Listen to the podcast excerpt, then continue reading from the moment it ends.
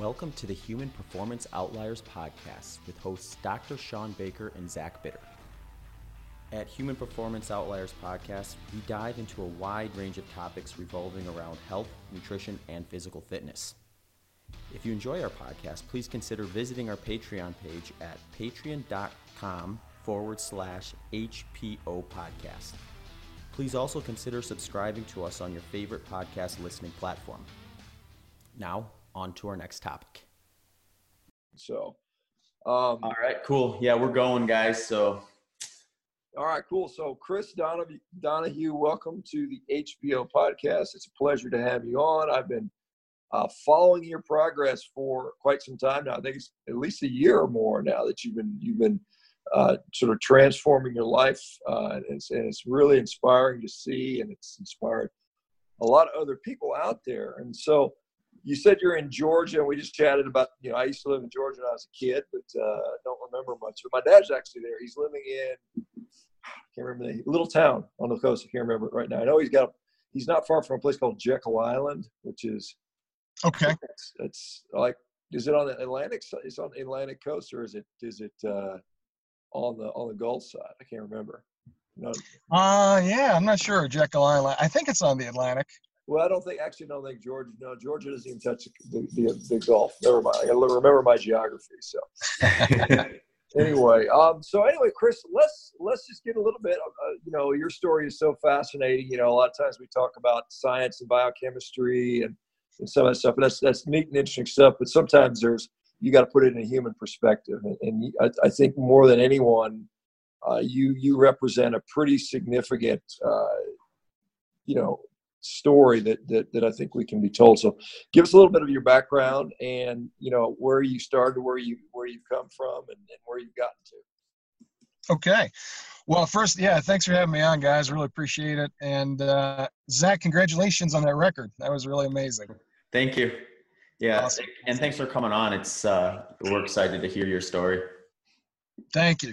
So yeah, I mean, 45 years old, and I've been on a real health journey since I was a young child. Had a lot of health problems, a lot of issues, been overweight my entire life, topping up over 500 pounds, and really just had a lot of health issues, diabetes, diverticulitis, significant lymphedema in my legs, ocular migraines, you know, you name it. And I tried a lot of things. I've been in the health and wellness industry for 25 years and tried every potion and lotion and newest, greatest thing to fix it, and just couldn't seem to make it work for myself. And, I started playing around with the carnivore diet a little over a year ago. It was last couple of months of last year. I had come from standard keto and was doing okay with it. Had some long stalls, just couldn't shake some of those health issues and conditions, and started reading about these crazy carnivores online. And said, well, you know what? I've tried everything else. Let me give it a go. And so started lowering my carbs and plants more and more. And December 1st of last year, I went full carnivore, and I've never looked back. And to date, I've lost 215 pounds. I've reversed every health condition that I have, feeling amazing. I went for a hike this morning, climbing in the mountains, my house here in North Georgia. And, a little over a year ago, I could barely walk from the house to the car. So it's amazing. Meat heals, there's no doubt. And I'm just excited about it and really passionate about the carnivore movement, excited about what you guys are doing. And Doc, just appreciate you and being the vanguard and the spearhead there and taking the slings and arrows for the rest of us. But it's exciting. So, I'm been doing some health coaching and just have a passion for helping people that were in my situation. I know there's a lot of people that are struggling, that have tried everything, tried the standard advice and, medical route, and just, came to dead ends, and, there's a better way. So that's what I've devoted myself to doing here. And it's just the beginning. I have another 80 to 100 pounds to knock off here this year. And then we'll go from there. Yeah, Chris, most people don't have a concept of what it's like to be 500 pounds. That's, it's more common today than it used to be. And certainly it's not a thing to be proud of, but growing up, you said you had it ever since you were a kid. Did you have parents that were overweight? Did you have grandparents who were overweight? When did this start in the Donahue line that you can tell? Most people would argue that, our genetics don't change over a period of a few generations, that this doesn't happen. And so, my sort of thought is that there's something going on nutritionally, in the diet and that can be passed down from generation to generation as you have particular eating habits. And sometimes there's evidence that even fetuses in utero exposed to higher levels of glucose develop insulin resistance and hyperinsulinemia. It starts at birth. And so when did obesity become a problem for you? Well, it's definitely on both sides of the family. Obesity, diabetes, on really both sides. Had an Italian grandma, raised in an Italian home there, pasta and bread and just a lot of lasagna, and grandma would cry if you didn't have that fifth slice. It's you don't love your grandma, and so I started packing it on pretty quick. I was the stereotypical fat kid in school, had some bullying, picked up a few nicknames, the whole bit. And it just got worse and worse. It seemed like no matter what I did, I tried all kinds of stuff, and it just never got any better. I just kept. One of the things that I do think played a role. There were a lot of factors, but I was actually a pest controller for a while when I was a young guy, and I was covered in chemicals all the time. Organous phosphates, some of these fat-soluble chemicals. And I do think that they got in there and caused some additional issues. It really seemed like I ballooned up at that time. It just kind of took me over the top. And I definitely do think that, it's a combination of, genetics, certainly the upbringing, the foods that, that I was acculturated to. And, it is something being over 500 pounds. And, I really just feel for folks. I know where they're at. I know what it's like to not be able to walk and not be able to tie your shoes. And, I know what it's like to hire a trainer and, they tell you, oh, just do 50 push-ups and 50 sit-ups. And it's like, yeah, are you kidding me? Yeah. I could barely walk across the room, And so, I really try to meet people where they're at and take them from the first steps. And, but it's 90% diet, as you guys know. Chris, if you don't mind me asking, I'm curious, what type of approaches you had went through in the past that seemingly didn't work or backfired on you. When I think of folks who kind of, dive into the carnivore approach or even a ketogenic approach, it's rare in my experience that was their first attempt at weight loss. So can you tell us just a little bit about kind of that journey from when you first recognized, look, I've got a lot of weight to lose and I better do this or, things aren't going to go well for me. And what kind of stuff did you do along the way before getting to the carnivore approach? Yeah, I tried, a lot of things, I did the standard eat more, move, or move more, eat less. That decidedly did not work for me. I was a vegetarian for a time. That did not work. I actually gained weight, and my health definitely got worse. Turns out, there's no meat in fries and donuts, but it's not good for a diet. And I tried all kinds of wacky stuff. I did meal replacement shakes. I did for a few months, I ate breakfast cereal, nothing but breakfast cereal, and that didn't work. And one of the craziest things that I did was for about 3 months, I ate baby food, and that definitely did not work. It turns out that pudding and applesauce and smashed up bananas are not a great diet food. So, you know, I definitely tried the calorie restriction. I did extended fasting. I do think that the extended fasting played a role in damaging my metabolism. You know, I had done a lot of 3-week fasts. My longest fast, I did 40 days of just water. And, you know, you'd lose a little bit of weight, but man, it just came back with a vengeance. And of course, you know, studies show that when you do that, it lowers your resting metabolic rate. And which is why these Biggest Loser contestants, you know, they can shape up a little bit, but once they stop, they gain it all back and then some. And so, you know, I just knew that, okay, this is not working. You know, I hired a dietitian. Her advice didn't do anything.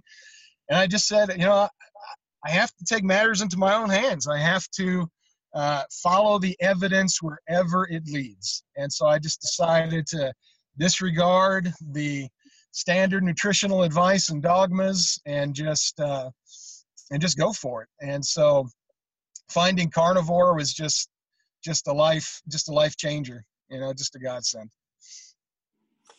One of the sort of, I wouldn't call it a criticism of carnivore diet, but one of the things that I constantly hear from is people will say that, you know, for any diet to work, it is a matter for you to lose weight. And I think losing weight and health are sometimes not completely the same thing. Although many people that do lose weight improve their health, but we are seeing people that improve quality of life metrics and markers of disease independent of weight loss. But when we say that, you know, in order to lose weight, you have to develop a caloric deficit. That is, you have to take in less than you expend. Now, granted, you know, we don't know exactly how much we're going to expend. There are things that will upregulate and downregulate that. But let me add, you know, when I say, you know, Chris, you need to, you know, be in a caloric deficit, and I tell you that that's all you need to do. And it'll work. And to me, it's kind of like telling a drunk driver, you know, you give them the keys and say, all right, just don't run any red lights and obey all the traffic rules and you'll be fine. Right. You know, but there are a lot of people that you can give them those instructions and it just doesn't work. They can't do it for whatever reason. The food environment, types of food are incredibly, I know for me, you know, if you get, you know, and I don't do this anymore, but I mean, you give me a quart of ice cream and I can polish that off, no problem.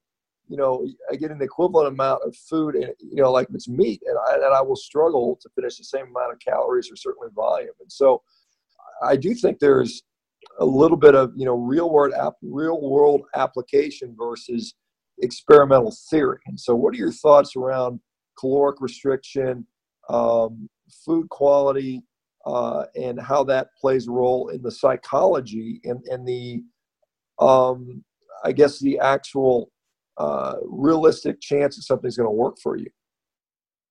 Yeah, absolutely. Those things, I mean, that's exactly what I have found. You know, caloric restriction did nothing but increase my hunger and increase my cravings. And, you know, I can tell you, fat people are hungry people. I was a hungry dude. I mean, I could talk about polish off the wrong kinds of foods. I mean, you know, I go to the Olive Garden, I'll eat 3 baskets of breadsticks before, you know, realize what happened. And, you know, switching over to a meat-only diet, I eat a large amount of meat. It is... You know, the times where I have calculated the calories, it's been substantial amounts of calories and pounds of meat. And I enjoy eating, kind of my strategy is to eat very large meals and then wait for true hunger to return. And So, I mean, there's times it's up over 4 or 5 pounds of meat. I go to the Brazilian buffets all the time and just polish off plate after plate after plate. And I'm full. I'm full. I'm happy. And I just rest until hunger returns, whether that's 8 hours later, 20 hours later. And, you know, I think that is definitely one of the secrets of the carnivore diet is that between meals, really, I have no hunger. I have no cravings. I'm not interested in food. It's just, it's miraculous for a dieter, really. I mean, we talk about the lions in the Serengeti, you know, they, you know, a zebra can walk right by a fed lion and, you know, he knows he's not in any danger because the lion's just full. And that's how I feel. You know, I don't think about food between meals. I just, whenever I get hungry next, and it's, you know, true hunger, then I say, all right, well, it's time to hunt. And typically what I'll do is that's when I do my workouts, kind of beast mode before feast mode. So go and get in a workout, even if it's just a quick one. I do think that helps to, you know, as you know, stimulate, you know, the muscles, recruit the GLUT4 and everything. That'll really help you to pull the, you know, whatever nutrients from the meal that you're about to get in, and then eat and enjoy it. I don't worry about calories. I don't count macros. I don't count anything. I just count the number of plates that I'm eating. And it is really, as far as dieting goes, it's the best diet in the world. I mean, it's not just for diet, it's for health. And, you know, it's definitely cleared up all of my health conditions. But as far as dieting goes, it's just, you know, I often say, you know, what kind of sorcery is this? I mean, my friends, my coworkers, you know, they're amazed. I had a couple of them see me the other day. I was at a Chinese buffet, just polishing off plates of steaks. They had T-bone steaks. I ate 4 or 5 of them. They're like, how are you losing weight? How is this possible? I'm nibbling on rice cakes and, you know, and I can't lose a pound. And here you are, you've lost 215 pounds and you're eating plates of steak. And, you know, I can't say I completely understand it. I think we understand a lot of the factors that go into it, but I can tell you that it works. Absolutely. Chris, one thing I'm curious about, and I think this is an interesting thing because it's really, I guess, almost impossible for someone who hasn't been in your position to really know is this idea of like satiation or like hunger cravings. Like, you know, it's easy for the person who is metabolically like fine-tuned, I guess, to just say, hey, just eat 3 square meals a day, don't go over X amount and then be fine. Because when they do that, you know, they ate the meal and they're not hungry again until right before their next one. But for you, it seems like, you know, that just wasn't the case in the past. Like, I would imagine, and you correct me if I'm wrong, that it would almost be like before you started doing the carnivore approach, it's like this like ringing in your ear and it's just constantly there. And then now that you're kind of found true satiety, it's like that ringing's gone and it only peaks up when you're actually hungry. So like, it's really easy to manage. Yeah, that's exactly it. You know, carbs especially feed hunger. They spike leptin and insulin. And I mean, I just could not get full. I mean, there were times, look, I'm just being honest. There were times I'd stop on the way home at a fast food place and eat a couple of Whoppers, some fries. This was back when I was eating everything.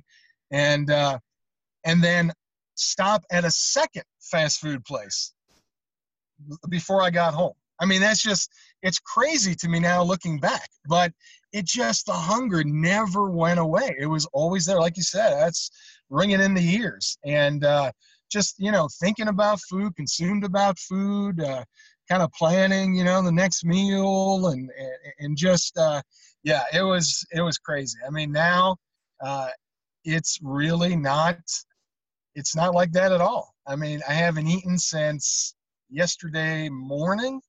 And I'm not the slightest bit hungry. I had a great workout this morning. And, you know, I expect some time this afternoon, this evening. You know, whenever I get hungry, you know, I got a couple of steaks that I'm, you know, I got ready to go there. But, yeah, it is it is just such a huge difference. I mean, to not worry about food, to not be hungry, I mean, that's a dieter's dream. And this is the only diet that has done that for me. So one quick question, if you don't mind, do you know, like, I know you go by feel where you eat until you're full and then you don't eat again until you're hungry. Is there a kind of a trend that you notice about kind of how frequent you end up getting hungry, or is it really varied when you're just kind of going by those intuitive ways of eating? Yeah, you know, it is very intuitive. It's usually once a day, occasionally twice a day. But I find that I've really spent some time kind of focusing in on hunger and satiety. And I really, when hunger first starts, I really think about it, embrace it. What am I feeling? What am I experiencing? Try to really get a feel for what true hunger feels like. Because look, I mean, we eat because of schedule, we eat because of boredom, we eat for, you know, for social reasons. And, you know, just thinking about, oh, you know, maybe I'd like to have something to eat. That's not true hunger. Now, when I get hungry, there is, yeah, a little bit of a tummy growl, you know, a little bit of a, you know, salivary response, and it really turns on just the whole eating experience. I mean, every meal I eat, Zach, is the best meal that I ever ate. I mean, that's really how I feel. Every steak is the most delicious steak that I ever had. And once I'm done and I'm full, it's like the taste buds turn off. It's amazing. And it's like, okay, you know, that's it. I won't eat another bite. I don't finish my plate anymore. I'm not compelled to do so. And it is really interesting how the body will self-regulate when you're feeding it quality fuel, when you're feeding it carbs and all kinds of frankenfoods and just crazy chemicals and all the excitotoxins and soy and endocrine disruptors and just everything that's in the standard American diet. You know, it just messes with all of those signals, but they're working now, and it's really cool. Hey, Chris, I want to get into a little bit more about the diverticulitis, because we often based upon observational studies, primarily epidemiology, associate colon disease, diverticular disease with red meat consumption. If you have diverticulitis, I'm sure your doctor probably told you to limit red meat probably sometime in the course.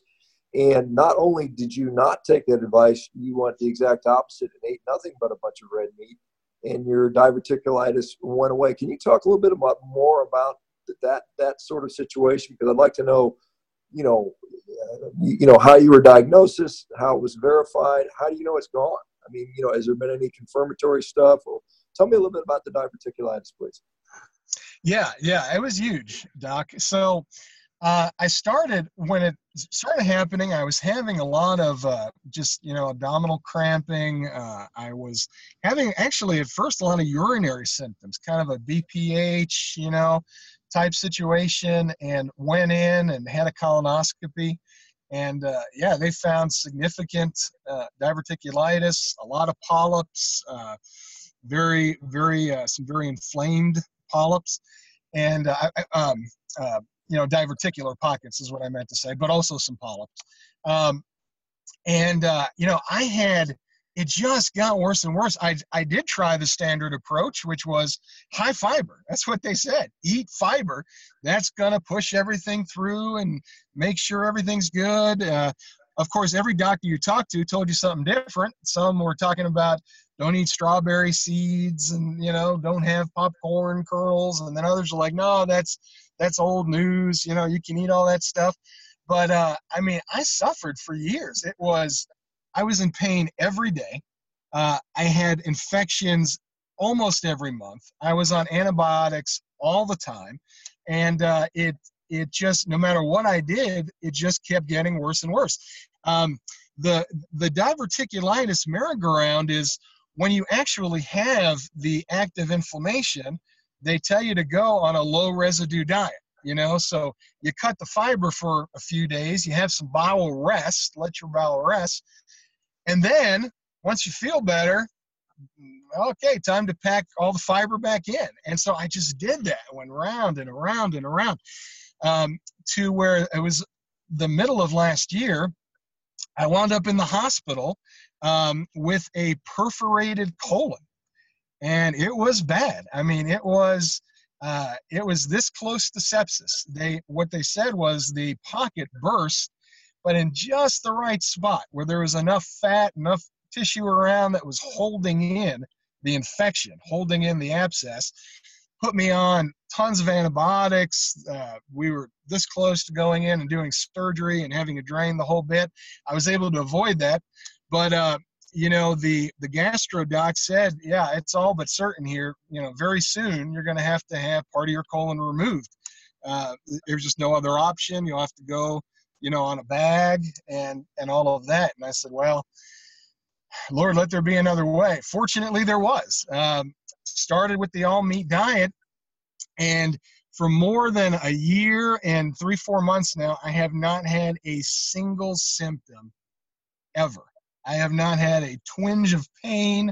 I've not had any bloating. I've not had any gas. I've not had just any of the symptoms that I had at all. And I'm going to be going in probably next year for you know, a colonoscopy just to confirm it, because I really want to be able to show the before and afters of what a carnivore diet can do. But yeah, you know, meat is, you know, as you guys know, it's digested and processed in the small intestine. Very little actually makes it to the large intestine at all. Just a little bit of brown liquid. And so, you know, you talk about bowel rest. I'm on a lifetime of bowel rest. My bowel's retired. My large intestine is you know, it's in sunny Florida relaxing for the rest of my life. It really doesn't have much to do. Absorb some nutrients and some water. But yeah, I really believe that the cause of diverticulitis, ulcerative colitis, Crohn's disease is this intestinal permeability from the fiber and the phytonutrients or phytotoxins, I call them, in the food that a lot of people are sensitive to, that just cause this continual auto-intoxication, this, you know, this inflammation. The fiber scrapes the walls. I mean, people with ulcerative colitis, it's how are you going to heal an ulcerated colon if you're just scraping it with fiber all day long? It's this whole idea of an intestinal broom to clean things out. How about don't eat it in the first place? How about eat stuff that your body can actually digest?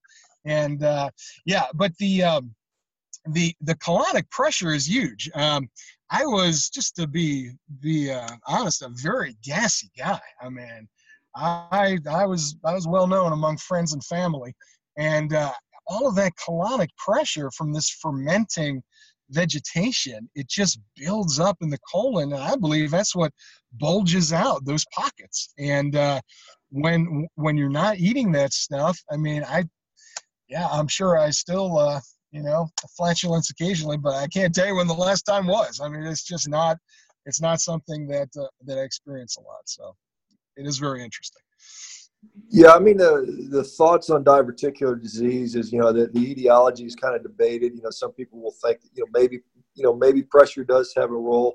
It also may have to do with, you know, the neuromuscular control of the bowel and problems with peristalsis, you know, and some weakening around certain areas that might be related. And that may be related to diet as well, as we know that we see that some diets some people have chronic neuropathy, which affects, you know, the peripheral nerves, feet, hands, so on and so forth. But we see the same thing occur in the intestine, undoubtedly, and probably the etiology is the same. Probably a metabolic disease, which seems to be strongly linked to these things, probably causes the same issue. So it's probably multifactorial. But the bottom line is, you know, it went away, which I think is pretty remarkable. And you're certainly not the first person to see resolution of either diverticular disease or some of these other ones you mentioned, like ulcerative colitis or Crohn's disease, or even irritable bowel syndrome, which is far more common, by going on an all-meat diet. And I think there's a lot there that hopefully we can get more information on. I think we're kind of on the edge of knowledge, so to speak, you know, and I think it's just great that we have people that are willing to go out there and do it. And I, you know, it'll be interesting to see what your follow-up colonoscopy shows, because, you know, it's, you know, we can talk about placebo effect, but, you know, when you've got, you know, colonoscopy on day one and colonoscopy on day 600, and they're completely different, you have to lend some credence to that as being something that actually occurred. And I imagine there's people out there who'll say the diverticular disease going away is all in your head, which, you know, and you and I know that I don't believe that. I mean, I certainly don't doubt the fact that, you know, you go from something that's literally disabling, with disabling pain and discomfort, to no symptoms whatsoever. There's something clearly going on. Yeah. Yeah, absolutely. Now for a word from our sponsors. Hey folks, thank you for tuning in to the Human Performance Outliers podcast. We are very excited to have ButcherBox sponsoring the show. Sean, why don't you tell us about some of your experiences? Yeah, I mean, I've been, you know, basically mostly just going with their custom boxes. I've been going with ribeyes and New York strip steaks. They're all grass finished, antibiotic free, hormone free. They're actually pretty decently marbled for a grass finished product. I've been enjoying it. Lately, I've been throwing it in the sous vide, and then reverse searing, or then searing it up in a cast iron pan. That's been pretty darn tasty. I've enjoyed it. The consistency I found on pretty much every single steak has been very high, very good and very high. Flavor's been good, and I really enjoyed it. I think you know, looking around at some of the other competitors and some of the other grass finished products that you might get in the store, this is actually a fair bit more economical. And so I think it's a good value, good quality, and a very, you know, enjoyable, flavorful way to get your steaks. Awesome. Thanks, Sean. Remember, to get your discount and free bacon, type in promo code HPO at the checkout. Now, back to the show. Yeah, it's, you know, so many of these things, you know, are really, I think, an energy issue. You know, the mitochondria and all of that. It's like when the body's just not getting the fuel that it needs, things just don't work properly. Things break down. And, you know, I think that genetically we all have weak points, you know, areas that will be the first to go, kind of in our family line. But yeah, you know, just giving the body the proper fuel, it's just everything works better. And, you know, my digestion is, I mean, it's picture perfect. Of course, like you, I get asked a lot about it, and it's perfect. It's very regular. It's perfect on the, you know, Bristol score or whatever. It's just perfect. So it's a far cry from what I experienced. And I used to have to go to the bathroom 3, 4, 5 times a day. And now it's once a day in the morning, like clockwork. And it's remarkably different.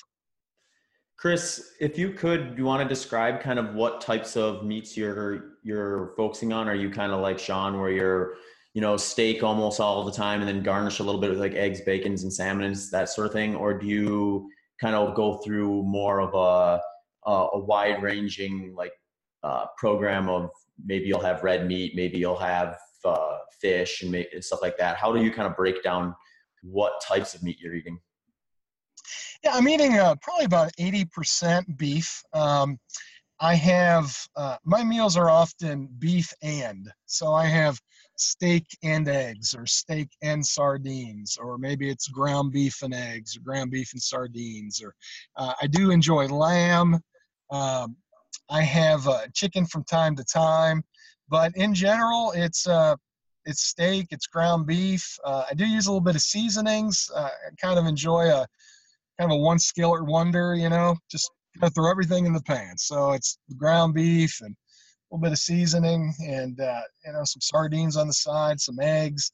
But it's meat every meal, every day, red meat, and you know, I do think that food, you know, can be enjoyed. And while it is just fuel, you know, for me now, I mean, like I say, every meal is the most delicious meal that I ever had. And so I like to, you know, go out and, you know, I still go to restaurants. I don't find it difficult at all finding, you know, good quality meat and, you know, places to eat.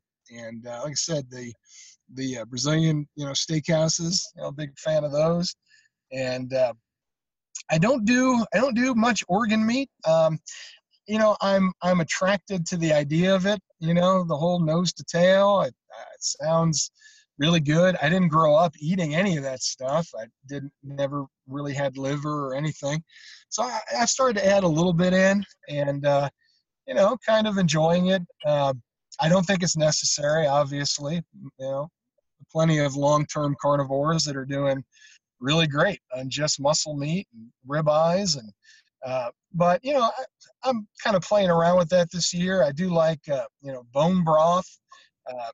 Recently, I got I ate a duck, and the put the duck carcass in a crock pot, and the entire thing disappeared. It was amazing. It all dissolved into probably one of the best bone broths that I had, and so, I've been playing around with that, as well. But, yeah, so far I haven't met a meat that I don't like. Yeah, Chris, that's, that's a recurrent theme. I know there's a lot of people out there that will say that, you have to eat X amount of organ meats and this sort of stuff. But in actual practice, it doesn't seem to be showing up for many people now. There's certainly probably some people where that does make a difference. And certainly if that's the case, that's what you should pursue, in my view. Let me ask you about grass-fed versus grain-fed. There's a lot of other people out there that will say that you have to do grass-fed beef because it's so much more superior nutrition-wise. Is that something you found to be true, or what is your meat sourcing coming from? Yeah, I'm eating mostly, the vast majority is just grain-fed, store-bought meat, conventional meat. I've had grass-fed. I've had periods where I've been, tested it a bit and see if I noticed any difference. I really didn't. I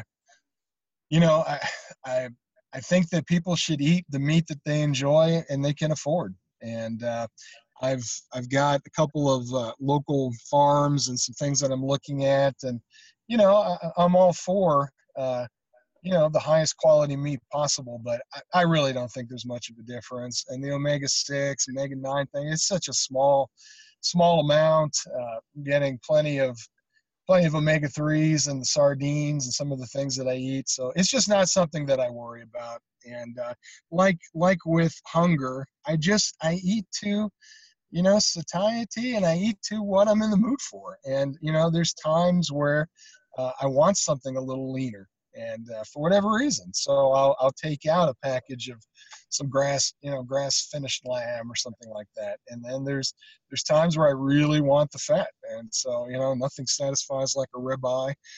Lately, I've been enjoying lamb. I've got a place that's got some really great lamb. I just cook them up as steaks on the grill, and the fat is amazing.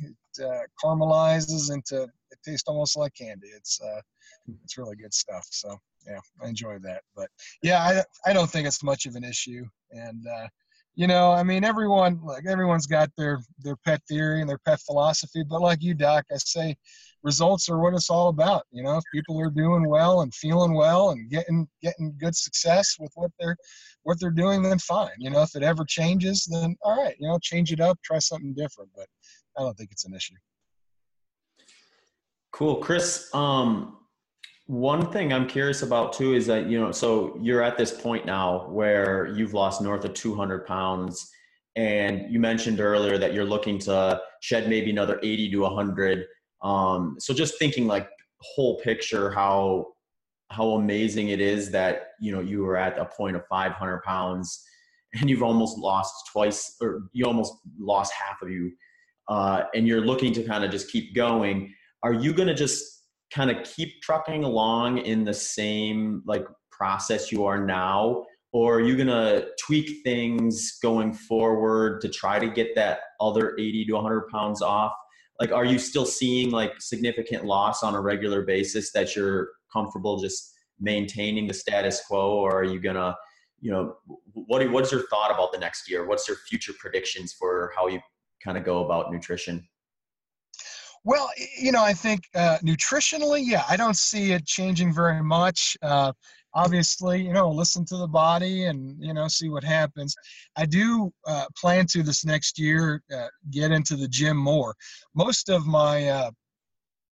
this year and the weight loss was just body weight exercises. You know, I do a lot of squats. This is actually how I started. You know, I said, all right, every time I go to the restroom, I'm going to do 20 squats. And I did that, and, you know, it built up 20 squats every time. You go 6-7 times a day, it, you know, it adds up. And I started adding some walking. I started doing some swimming and just some real light, you know, free weights, things like that.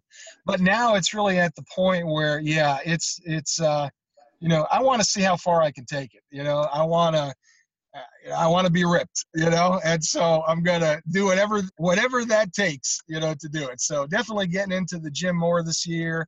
The last few weeks I've just been enjoying being a carnivore. I haven't been focused on the weight loss aspect of it. I don't know if you guys, you know, if you knew, but I actually won a weight loss contest that I entered, a challenge, and won $3,000, which was fantastic. Actually was able to buy this car that I'm sitting in, a 2018 Kia Soul. So that was super exciting. So, you know, and that was necessarily because of that. I had to weigh in all the time, and, you know, and so I've just been enjoying just, you know, relaxing and just being a carnivore, just working out a little bit. But yeah, it's time to, you know, to knock off this last 80 to 100, whatever it's going to be. And so, you know, I honestly don't even know what that will look like or what the final weight is. I'm 5'10", you know, and I don't know. We'll see. I'll let you guys tell me when I'm done. So, and, so Doc will let me know. Were the other participants in the contest or the people who put on the contests pretty shocked when you told them that the way you won it was through a carnivore diet? Yes. You know, I shared with a lot of people. A lot of people would send me, you know, private messages like, what are you doing? And the contest actually, you know, like, I don't think they would have been, you know, the top guys wouldn't have been very happy with that, you know, but it is what it is. I mean, they certainly did allow, you know, keto dieting. And of course, this is the ultimate keto diet, but I really wanted to win one for the carnivores and just show people that, hey, this is a viable option, you know, and it really is. You know, one of the things that I have been seeing is a lot of kind of longtime carnivores and some of the groups online that, you know, they're still struggling to lose some weight. And, you know, it's obviously multifactorial, and, you know, there's different issues with different people. But I do think that meal frequency is a huge thing. I just don't think we're designed to eat but just once or twice a day. And I think that those long periods of bowel rest and of tapping into the fat stores and autophagy, I think it makes, you know, a big difference. There's some interesting studies on carnivorous animals, lions and wolves and dogs and some of these animals in captivity, where they had them on more of a human 3 meals a day diet, and they were getting fat, they were getting sick, they were getting lethargic and having some health issues. And then when they switched them over to more of the natural gorge and fast model, they thinned out, they got sleek, they got healthy, their energy went up. And so, you know, I would encourage a lot of those long time, you know, zero carb folks that are struggling, just, you know, work with hunger and satiety a little bit, really explore, you know, when you're really hungry, and just see about bringing that meal frequency down. Because, I mean, there are times, like this entire weight loss, I haven't fasted once. And I wanted to do that just, you know, because I wanted to show that it's not necessary. I do think that there's a place for short-term fasting, you know, a day or two, especially when you're sick. you know, I think animals naturally don't eat or drink, you know, when they're sick. And I think that there's a place for it. But, you know, intermittent feasting, as Doc calls it, I mean, that really is the way to go. And I'm going to continue with that. There's been a couple of days here recently where I didn't eat the entire day because I just wasn't hungry. And I attribute it to, you know, being more and more fat adapted and just burning my fat stores. I mean, if you're burning meals from, you know, 5 years ago, there's just less of a need to eat another meal, you know. But I don't restrict in the face of hunger. If I'm hungry, I eat. I listen to the body every time. Yeah, I mean, there's certainly an appeal to that approach. It's, you know, the simplicity, and that's one of the things that people like about the diet is it's dead simple. I mean, it's, you know, you tell people, what do you eat? You eat a bunch of meat. When do you eat? When you're hungry. When you don't eat, you're not hungry. And it's as simple as that. And it's very effective for many people. There are, however, some people that don't necessarily do that well. And there are some people that will actually even gain weight or fail to lose weight, or, you know, a lot of other things going on there. So I think we can't say this is a recipe for 100% of the people, but it does seem to work for a significant percentage of the people that try it. And I think that's very liberating for many people. Talk about, you know, well, one thing I'd like to say, you know, Chris, you've been a wonderful advocate for the diet. I see your stuff and you're very positive, and just hearing your story, like I've heard before, is just, you know, it's very, you know, puts a smile on one's face to see how, you know, how well it's worked for you and how positive it's been for you. What has been your, you know, experience interacting with other folks, you know, trying it? Have you found universal success? Have you seen kind of a mixed bag? And what do you tell people that might be struggling? What is some of the advice you give those people? Yeah, I mean, so far there really hasn't been anyone that it hasn't really helped with. Yeah, I mean, like you said, you know, there's a lot of different factors. There's a lot of different things. You know, I think people, especially that come from restrictive dieting, that have some healing to do, maybe we're very, you know, protein deficient. You know, it can take some time. You got to rebuild, and, you know, yeah, there's been a couple of people putting on a few pounds at first until it kind of leveled off, and then they've been dropping, you know, body fat, you know, steadily. I think that that there's a lot of things that have been a part of my weight loss. You know, I enjoy cold thermogenesis. Actually, it was in the 30s here this morning. Went for my hike in a pair of shorts, and just, you know, enjoy kind of working with the cold and cold showers. And so that's one of the things that I definitely, you know, encourage people to try, you know, things like sauna, you know, sunshine. Sunshine has been huge. I do think that vitamin D actually does play a role. I was a neurotoxic program director in Florida for a while, and we tested a lot of people for vitamin D, and 95% were significantly deficient. And this is in Florida, you know, the Sunshine State. And I just think that vitamin D plays a role with some of that deep inflammation, especially that's going on with the fat. You know, white fat is just very inflamed tissue, and there's just a lot of stuff that goes on. So yeah, you know, I encourage people to just try different things. You know, I kind of have a big tool bag of things you can try from 25 years of playing around with this stuff. And, you know, but just chase results and not theory, not dogma, and, you know, find what works for you. And I think that it takes a lot of courage to just, you know, put aside, you know, what you've been told and maybe what your doctor's telling you.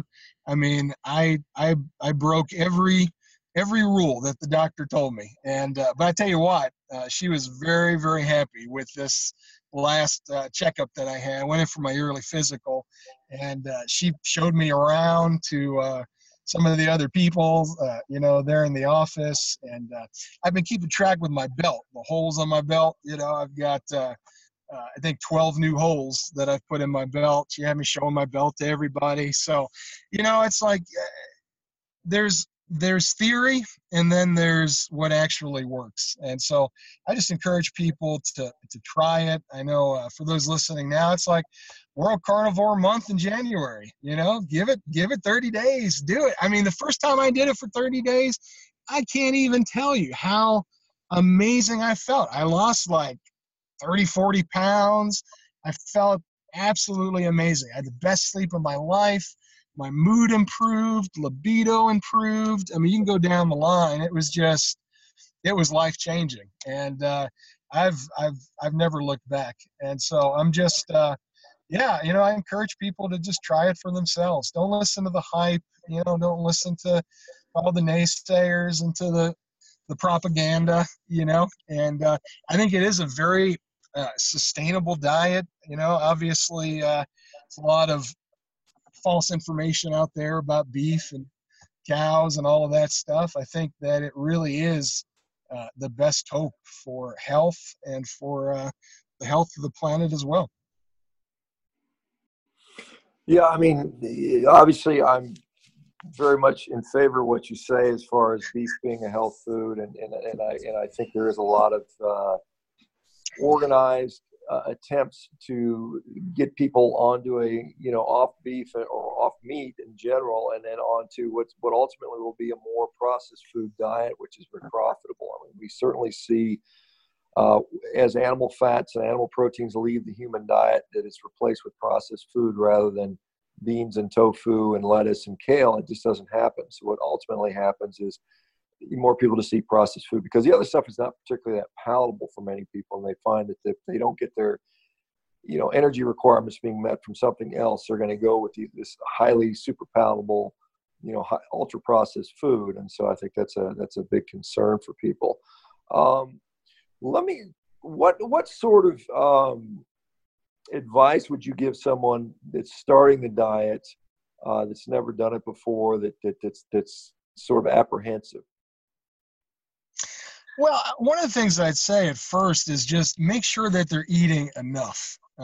Really just enjoy being a carnivore. Enjoy the freedom of being able to eat delicious ribeye steaks and bunless burgers piled high with cheese and bacon, and just all of those kind of maybe taboo foods or foods that were on the, you know, the can't eat on your diet list. Just enjoy eating them.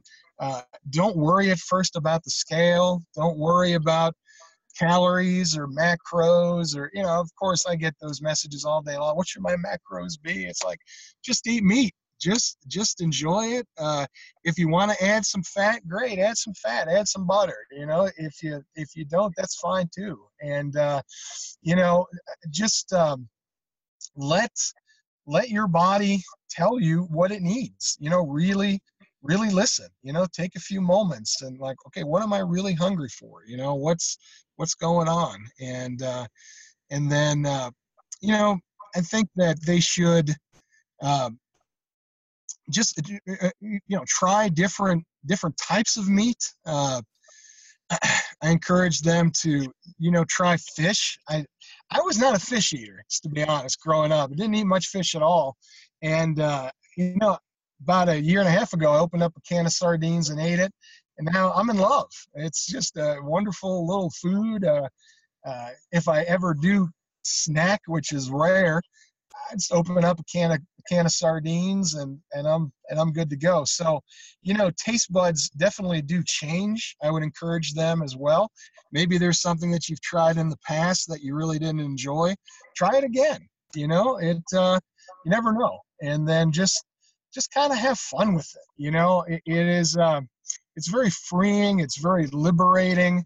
I'm a big fan of just the idea of taking our place as, you know, apex predator on the planet. You know I've said this before, but it's like, I think it's just changed my whole perspective. I just feel like, you know, it's all about being a predator and not prey. My whole life I was prey. You know, I was a people pleaser. I was worried about what people thought of me. I used to stutter when I was a kid. Now my wife says I'm making up for lost time. Now you can't shut me up. But, you know, I'm enjoying just feeling like, you know what, mankind is here because we have been successful. We have hunted and domesticated and eaten every animal on the planet. I'm all for, you know, being responsible with it, but, you know, we are the apex predator, and, you know, I don't make apologies for it. And I think that, you know, there is something to be said about just considering that and just considering the implications of it. Chris, I want to talk a little bit about, you know, we see that, you know, red meat, at least again, in associational epidemiology studies, has been associated with increased cardiovascular disease in some studies, not all, some of them don't show that.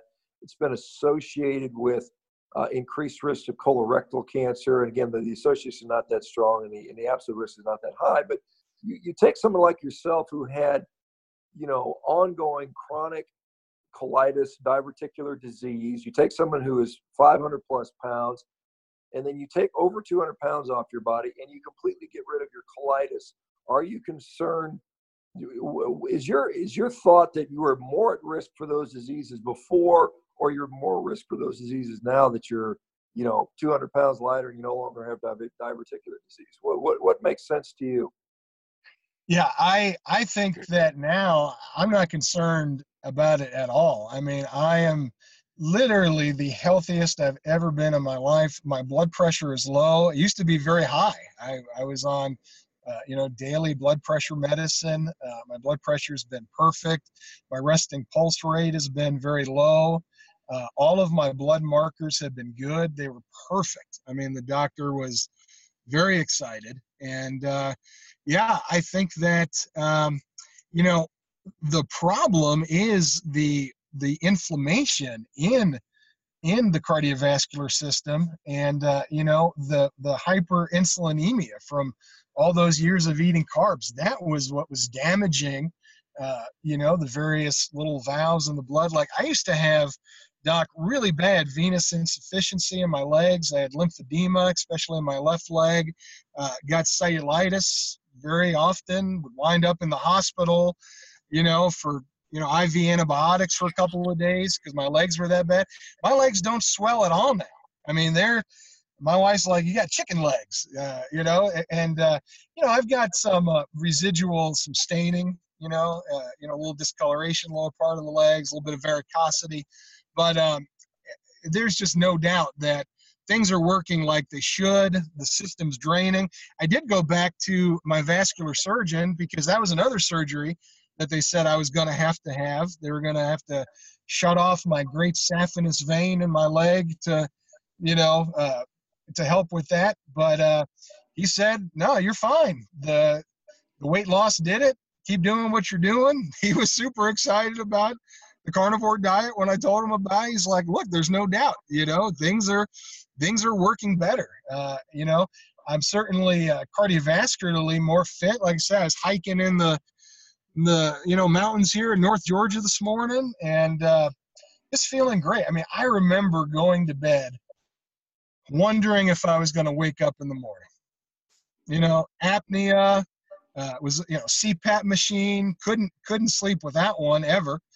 And just, you know, heart racing, and just wondering if that was going to be my last day. And now, man, those kind of thoughts never crossed my head. You know, Lord willing, I've got a lot of years and a lot of good things that I'm going to be able to do here and make up for a lot of lost time. But no, I feel like it is just 100% changed my cardiovascular health for the better. Yeah, Chris, it's almost like you've lost a person, you know, in body weight, but then gained a life. You know, it's such a dramatic transformation. Yep. Well, let's see. What do you got planned for 2019? I know we got World Carnivore Month coming up. I know you're gonna be one of the cheerleaders for that, I suppose, and then hopefully bringing more people, you know, providing more and more information for people. I know you do some coaching, if I'm not mistaken. I know your handle is Keto Carnivore Coach, and so I know you help people with different various dietary aspects, including carnivore, but not necessarily limited to that. And so what's going on with that sort of stuff? And like I said, how do you see things progressing for you over the next couple of years? Yeah, I'm really excited about it, really. I feel like I'm just getting started with things. And, you know, of course, the carnivore movement's in its infancy. I'm really excited to see where it's going to go. I think we're rattling cages and shaking things up a bit. And, I'm right there with you, Doc. Help you any way that I can. Definitely want to, you know, support what we're doing. I would love to, you know, this year hit a conference or two, you know, low carb, carnivore, keto type conference. Look, when I'm all said and done, I will be that guy that lost more than 300 pounds eating all meat diet. And I think that I think people are going to want to hear that, be interested in it. So just kind of throwing myself out there, however I can help, whatever I can do. I've been doing some coaching, you know, with folks around the country, and really enjoying that. I feel like I would be remiss if I didn't try to help, you know, because I've been there. And, you know, I do have a lot of, you know, good resources and things that I can help folks with. I'm working on a couple of books that I've been kind of playing around with the last few years. I think it's time to get serious with it. One of them is kind of using natural things, you know, sunlight and water, and like turning to nature's healers first before drugs and surgery. And then the other one, which I find fascinating, I'm entitling it, working title is The Pharmacy Within. And it's all about all of the endogenous things that our body makes, you know, the various hormones and different things that we can make ourselves, you know, if you just expose the body to the right type of stressors or environmental factors. You know, there's people paying big money to get, you know, testosterone and human growth hormone, and, you know, all these crazy things. And it's like, man, you can make it yourself. I just feel like I'm my own doctor, I'm my own pharmacy. You know, I can make and generate a whole lot of those things right inside. So I'm going to work on those this year. We'll see what comes of that. But man, I'm just having fun. You know, I'm enjoying my new life. You know, I've shared with folks recently, we went to Disney for 5 days and walked the parks and rode every ride, every roller coaster. I feel like I've got a lot of life to make up for. And so I'm just going to have a lot of fun with that and just see where it goes. But yeah, however I can be helpful to you guys, I'm right there with you. Cool, Chris. Yeah. It's always funny to see kind of where people's, you know, lives direct them from health and stuff like that. And that's been honestly one of the coolest parts about doing this podcast has been, you know, getting on the lifestyle change folks like yourself. And it's certainly one where our listeners also have a steady stream of requests saying, hey, we'll get more people like that on, you know, they want to see these real life examples. They love the doctors and stuff as well, but the doctors and athletes, but it's, you know, when the rubber hits the road, so to speak, it's like, it's guys like you that I think people want to see in terms of like really making a meaningful turnaround from a longevity standpoint, more or less. Right. Yeah, I mean, we call ourselves the Human Performance Outliers, and I think there's a lot of wisdom that we can glean from some of these outliers and different things. And you certainly, not only the fact that you're walking around 500 pounds, that's kind of an outlier, but the fact that you've now lost almost half that body weight is pretty amazing. This is another topic that I wanted to touch on earlier, but I forgot, so hopefully you don't mind talking about it. But at any point, did anyone, one of your physicians, approach you, or did you consider bariatric surgery as a solution? Yeah, they definitely recommended it, especially a couple of years ago when I was just at my heaviest and just really having a hard time, even cardiovascularly. I had a surgeon that, you know, said that, yeah, you know, you definitely should do it. I've just heard so many horror stories about it. And, you know, to this day, I've got some friends and some folks that I've coached that did it. And it's just dramatically changed their life forever. They can't eat normal foods. You know, they're just eating these real small amounts. They're still hungry. some of them have stretched their stomach back out again, you know, and it's just, I think it is the wrong approach, you know, maybe in a, if there's just no other options to save someone's life. But I would definitely encourage folks, before you do something like that, please give me a call, you know, shoot me a message. I'd love to talk to you. I just, it's just not obviously what nature designed, and in an emergency intervention perhaps, but I just see so many people that have, you know, trouble down the road. And this is all of the benefits of it without all of the problems with it. And yeah, I'm not a fan of it at all. I wouldn't recommend that to folks. Yeah, one of the things, and you know, certainly there are people that it benefits for, undoubtedly. You know, again, I certainly am not a fan of removing normal functioning organs, you know, and we do see that some of those folks have higher rates of drug addiction, alcoholism, and suicide afterward. And so it's not a completely benign thing long-term either, regardless of what kind of effects it might have in a positive. There's, like anything, it's like taking a drug, you know, there's going to be positives and there's going to be negatives. And sometimes, you know, but I don't see the real negative to changing to a nutritious diet. There's really no downside that I can see that, you know, anyone has demonstrated to me. And, you know, my view is meat is very nutritious food, and it's a very good diet. Obviously people disagree with that, but again, we come back to the results. Ultimately, we're going to carry the day. You know, what are your thoughts on the carnivore movement as far as, is it going to fade out? Is it going to be a flash in the pan and fade out in a few months or a year, like some people are hoping for or predicting? Or do you see it continuing to grow as more and more people find success with it? Yeah, I think it's going to continue to grow. I think, you know, Sean, the universe is all about balance, and we had the whole vegan thing, and the universe had to swing the pendulum and bring us the Sean Baker and you know, these crazy carnivores. But no, I think it is really going to continue to grow, because not only do you have people from, you know, standard American diets, you have the, you know, these vegans, you know, that are trying it, but I think you have a lot of keto dieters who realize that, you know, they've kind of fell down, you know, these traps of all of these fat bombs and keto desserts. And, you know, I've got some friends that work keto dieting, and they're eating cupcakes all day, and yes, and they're not losing weight, you know, with it.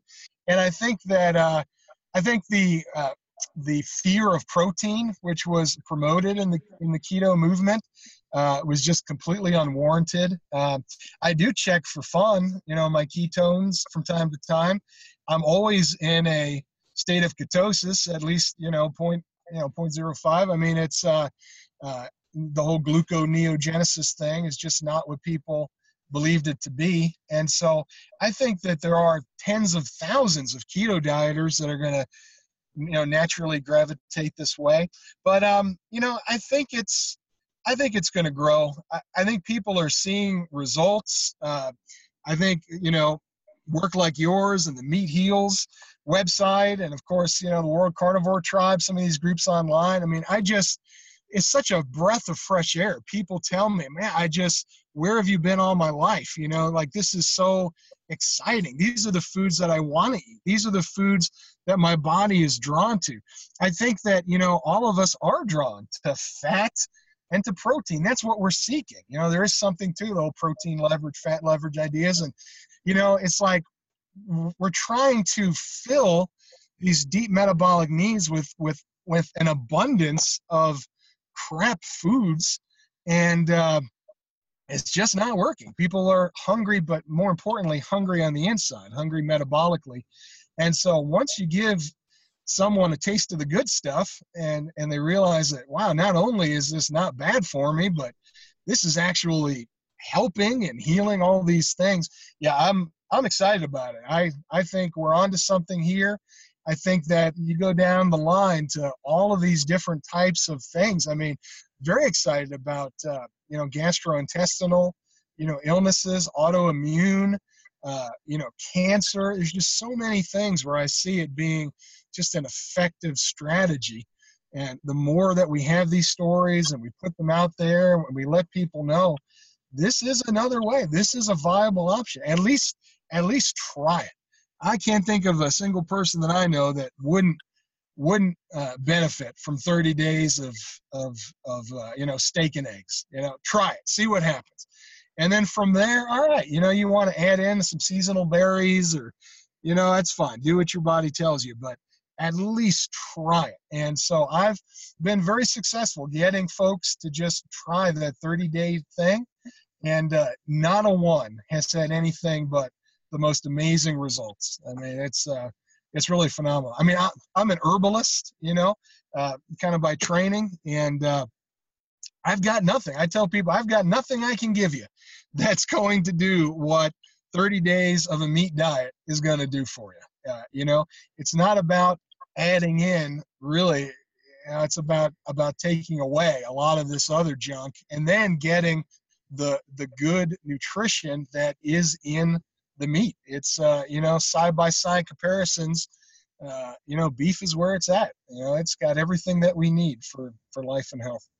Yeah, Chris, I think that's a very important point you raise about the fact that, you try it for a while, you use it as a tool, and then if you want to, bring back other foods that you tolerate well, that's perfectly acceptable. I know we have, there's some people that are very dogmatic, and they think that, this is the only way you can do it, and you got to be on beef and water for the rest of your life. That's the only way you're going to survive.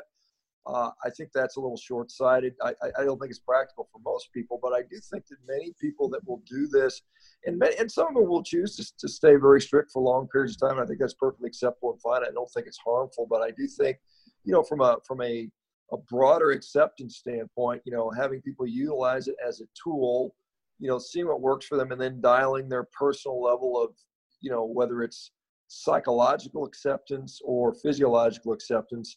If you can tolerate, like I said, some raspberries and blueberries and avocados, that's fine. Or, or whatever else it is. I don't think there's any reason to tell people that's never back on the menu. But at the same time, I think being objective about it and, honestly assessing how those things impact your health is just common sense. And again, always defer to what the results are.